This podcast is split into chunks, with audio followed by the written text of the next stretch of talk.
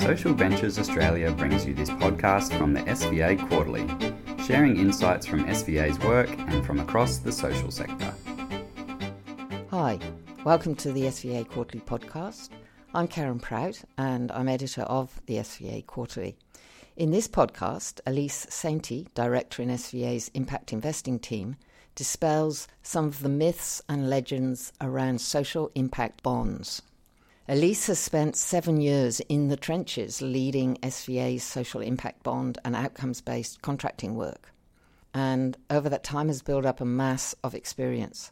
She's helped service providers develop more than a dozen proposals, been at the table during eight contract negotiations, managed five active social impact bonds, worked with eight different line agencies across four state governments, and secured social impact bond capital from 160 investors. Based on this wealth of experience, she debunks some of the myths and legends surrounding social impact bonds. It has been quite a rollercoaster ride being part of the obscure world of social impact bonds while they were largely unexplored territory and everyone involved had to do a lot of making it up as we went along. There have been times of frustration, exhilaration, and the satisfaction of complex problems solved, strong friendships and strained relationships, lessons learnt, sometimes the hard way, and lots to celebrate, particularly when things work out as hoped and meaningful positive change happens in the lives of those that it's all about. Is it all worth it? In short, yes, but with a few caveats. In this article, I'll expand upon this challenging a few myths in part one, and sharing some of my personal thoughts and prayers in part two about the role that SIBS could play in the evolution of a system that focuses on what is important, uses evidence to shape responses, and delivers for the community. It's worth saying up front that the musings are purely my own, and I reserve the right to change my mind completely as events unfold. In writing this article, I've assumed the reader has some familiarity with how SIBs work and are developed. For background information, you can read more on our website. Part 1 Myths and Legends. In years gone by, I've sometimes commented that there have been more words written about SIBs than dollars raised by them. The balance has probably tipped now, but it is fair to say the topic has produced a somewhat surprising amount of commentary, with opinions covering the spectrum from wild enthusiasm to downright hostility. Some of those perspectives on SIBS I regard as myths and legends, and I've tackled seven of them in this piece. Myths and legends number one SIBs bring new money to the social sector. SIBs do bring in new money, but then it has to be given back, so it's not really additional funding. This misconception is fading, but there has been a tendency for people to confuse capital with revenue. For example, they say things like SIBs enable organisations to diversify their revenue streams. The only time investors leave their money behind is when the program hasn't delivered as expected, which is core to how SIBs work, but is not exactly an objective. Based on conversations over the years, I think it has also taken some in government a while to understand that SIBs aren't a magic source of extra funding, and further, that if you ask someone to take a risk, it is reasonable to expect that there is a price to be paid for them to do so. This means that the expected cost of a program is higher under an outcomes based contract than if you just fund it on a fee for service basis. So, why would a government bother? The flip side is that payments are deferred until outcomes are measured and at least some savings captured, which has budgetary benefits. And of course, if things go poorly, taxpayers are protected outcomes based payment provides an option for governments to take a punt, to try new things, without bearing all the associated risks. I also believe there are some non monetary aspects of SIBS that do deliver additionality, new perspectives, new data, and new discipline. Myths and legends number two SIBs equal investors profiting from misfortune. This criticism surfaces from time to time, and I think misses a couple of fundamental points. Firstly, investors only profit if fortunes improve, so interests are aligned in a positive way.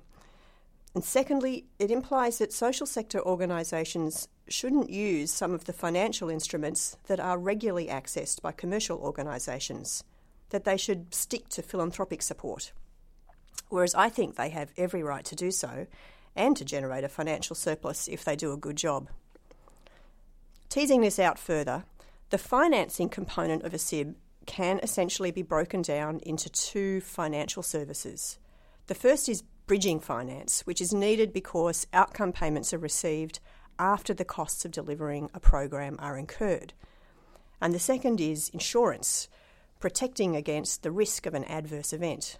And in this case, the risk is that a program doesn't deliver the level of performance expected. Each of those components are valid services that any organisation entering into an outcomes based contract may require, and it is reasonable that the provider of the financial service, in this case investors, is paid appropriately for doing so. That's the cost of capital. In the Australian context, the largest pool of potential investor capital is superannuation funds and super fund trustees have a fiduciary duty to ensure that the returns are commensurate with the risks that they're undertaking. In some cases, philanthropists may explicitly, by providing a guarantee, or implicitly, by mispricing their required return, provide these financial services on a non commercial basis. I think philanthropic support can be a wonderful catalyst for a particular project, especially if the risks involved are high and thus theoretically more costly to offload. But I do worry, however, about the long term viability of outcomes based contracting if it becomes expected that philanthropists will step into the breach. Myths and legends number three SIBs are complicated, but outcomes based contracts aren't.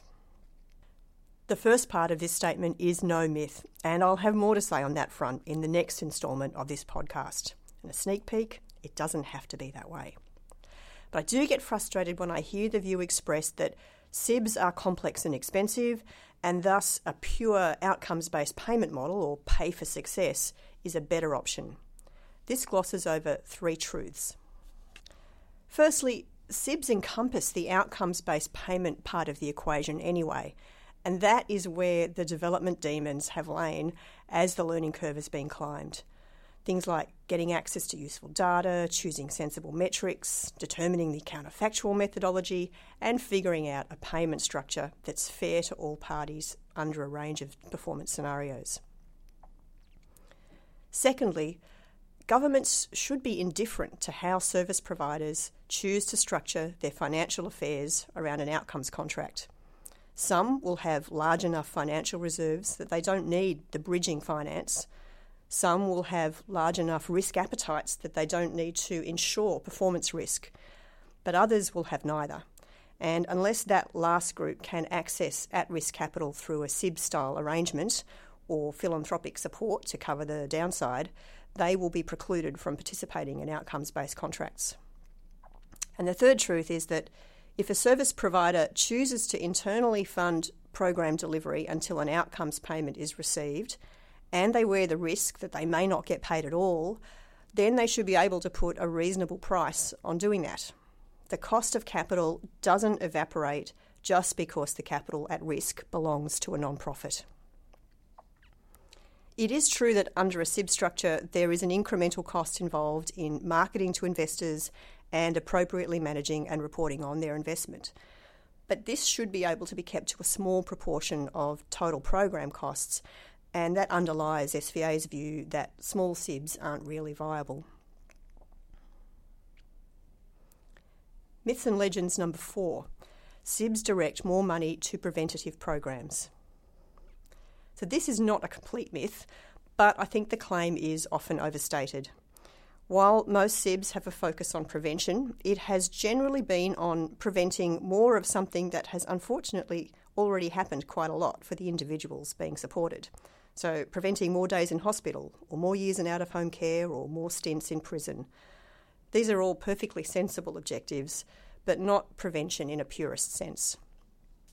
The further you move into truly preventative territory, so for example, working with vulnerable children who have the potential to end up as the prisoners or the welfare recipients of the future, the harder it is to get a business case predicated on government savings to stack up The core problem is that without brilliant predictive modelling, you will need to work with quite a few individuals who wouldn't have gone on to have poor outcomes. The program might still be very beneficial to them, their families, and the community. However, the pool of future government savings is diluted while the program costs aren't. And a compounding problem, literally, is that the savings generated are many years in the future and a lot of extrapolation is required. Finding the right outcome metric is also much more complex in the truly preventative space. Metrics directly linked to government expenditure, so things like days in hospital, convictions, and the like, are often not applicable. And not only do you need, as usual, to identify a metric that has decent baseline data on the current level of outcomes, it also needs to be measurable within a reasonable time period. So, for example, school completion is a long way off if you're working with five year olds. And then you also need to be satisfied that it's well correlated with savings even further down the track. So, all of that brings me to the next point myth and legends. Number five SIBs are all about government savings. I believe we're missing the bigger picture in framing SIBs as a tool primarily designed to reduce government expenditure. Governments spend money all the time on initiatives that are rightly aimed at improving well-being or community amenity. We don't ask the question will this family violence support program produce government savings that exceed the cost of the program if the funding is provided on an activity or block funding basis? It's odd that if the funding shifts to an outcomes basis, suddenly that question becomes all important. I'm certainly not suggesting that quantifying future reductions in the consumption of government services, so the hospitals, income support, policing, and so on, is unimportant. I am suggesting that value should also explicitly be placed on benefits that don't accrue to departmental budgets. Money doesn't have to be saved to make something worthwhile. This would certainly ease some of the business case contortions that are regularly conducted at the moment and would put the focus on social impact rather than budget impact. As a corollary to the above, I also believe we should be better at quantifying the impact on service utilisation and hence government expenditure for programs that aren't funded on an outcomes basis.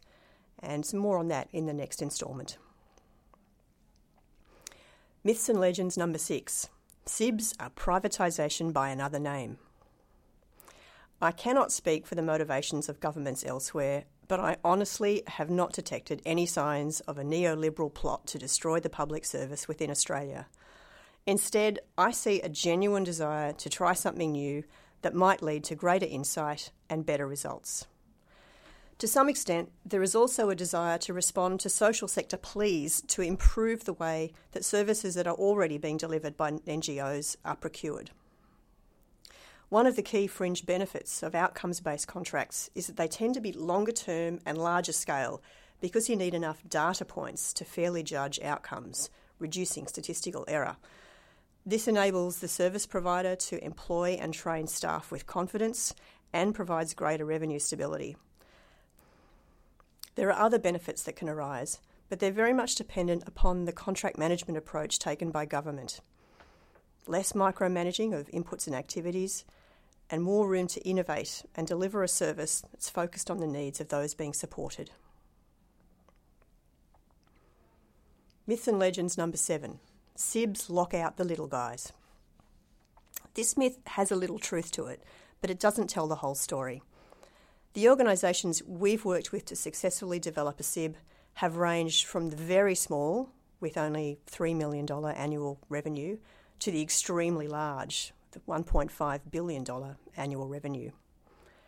It's clearly much more challenging for a small organisation to dedicate the necessary resources to what has to date been a lengthy process, but doing so can be a strategic game changer, as Hutt Street Centre in South Australia would attest.